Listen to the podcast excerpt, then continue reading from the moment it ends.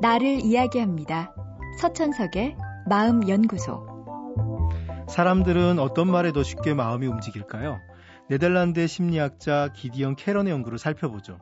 그는 사람들에게 두 종류의 기상예보를 4일간 보게 한 후 어느 쪽을 더 신뢰하는지 알아보았습니다. 한 예보에선 매일 비가 올 확률이 90%라고 말했고 다른 예보에선 매일 비가 올 확률이 75%라고 말했습니다. 그런데 실제로 연구 기간인 4일 중에 3일 동안 비가 내렸습니다. 즉 비가 올 확률은 4분의 3, 75%였습니다. 예측의 정확성이란 면에선 75%라고 한 예보가 나은 것이죠. 그런데 사람들에게 어떤 기상 예보가 더 잘 맞았는지 물어보자 놀랍게도 절반이나 되는 사람들이 비가 올 확률이 90%라고 한 예보가 더 정확하다고 선택했습니다. 실제로 비가 4일 중에 3일만 온 걸 아는데도 그쪽을 고른 겁니다. 이처럼 사람들은 애매한 확률보다는 높은 확률을 이야기하는 메시지에 더 끌립니다. 심지어 옳든 그르든 그런 메시지에 더 신뢰를 줍니다. 기상예보야 맞았는지 틀렸는지 금방 확인이 가능하지만 확인이 어려운 일들도 많습니다. 예를 들어 내년도에 집값이 오를지 내릴지는 한참 지나야 결과를 압니다.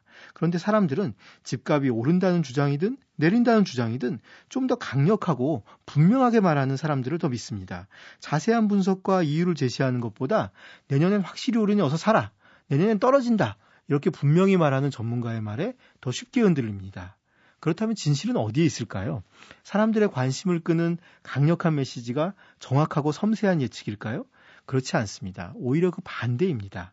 우리는 알면 알수록 자기 지식의 한계를 깨닫습니다. 그러다 보니 예측에 대해 조심스러울 수밖에 없죠. 반면 아는 게 얼마 없는 사람이라면 무서울 게 없습니다. 더 과감하게 확신하고 더 과감하게 이야기합니다.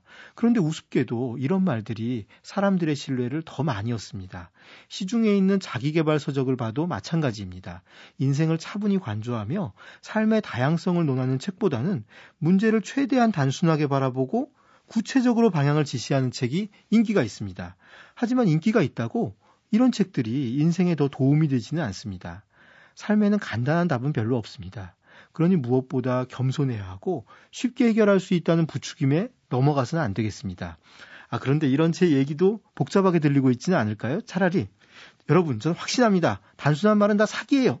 이렇게 말하는 편이 더 나을지도 모르겠습니다. 서천석의 마음연구소. 지금까지 정신건강의학과 전문의 서천석이었습니다.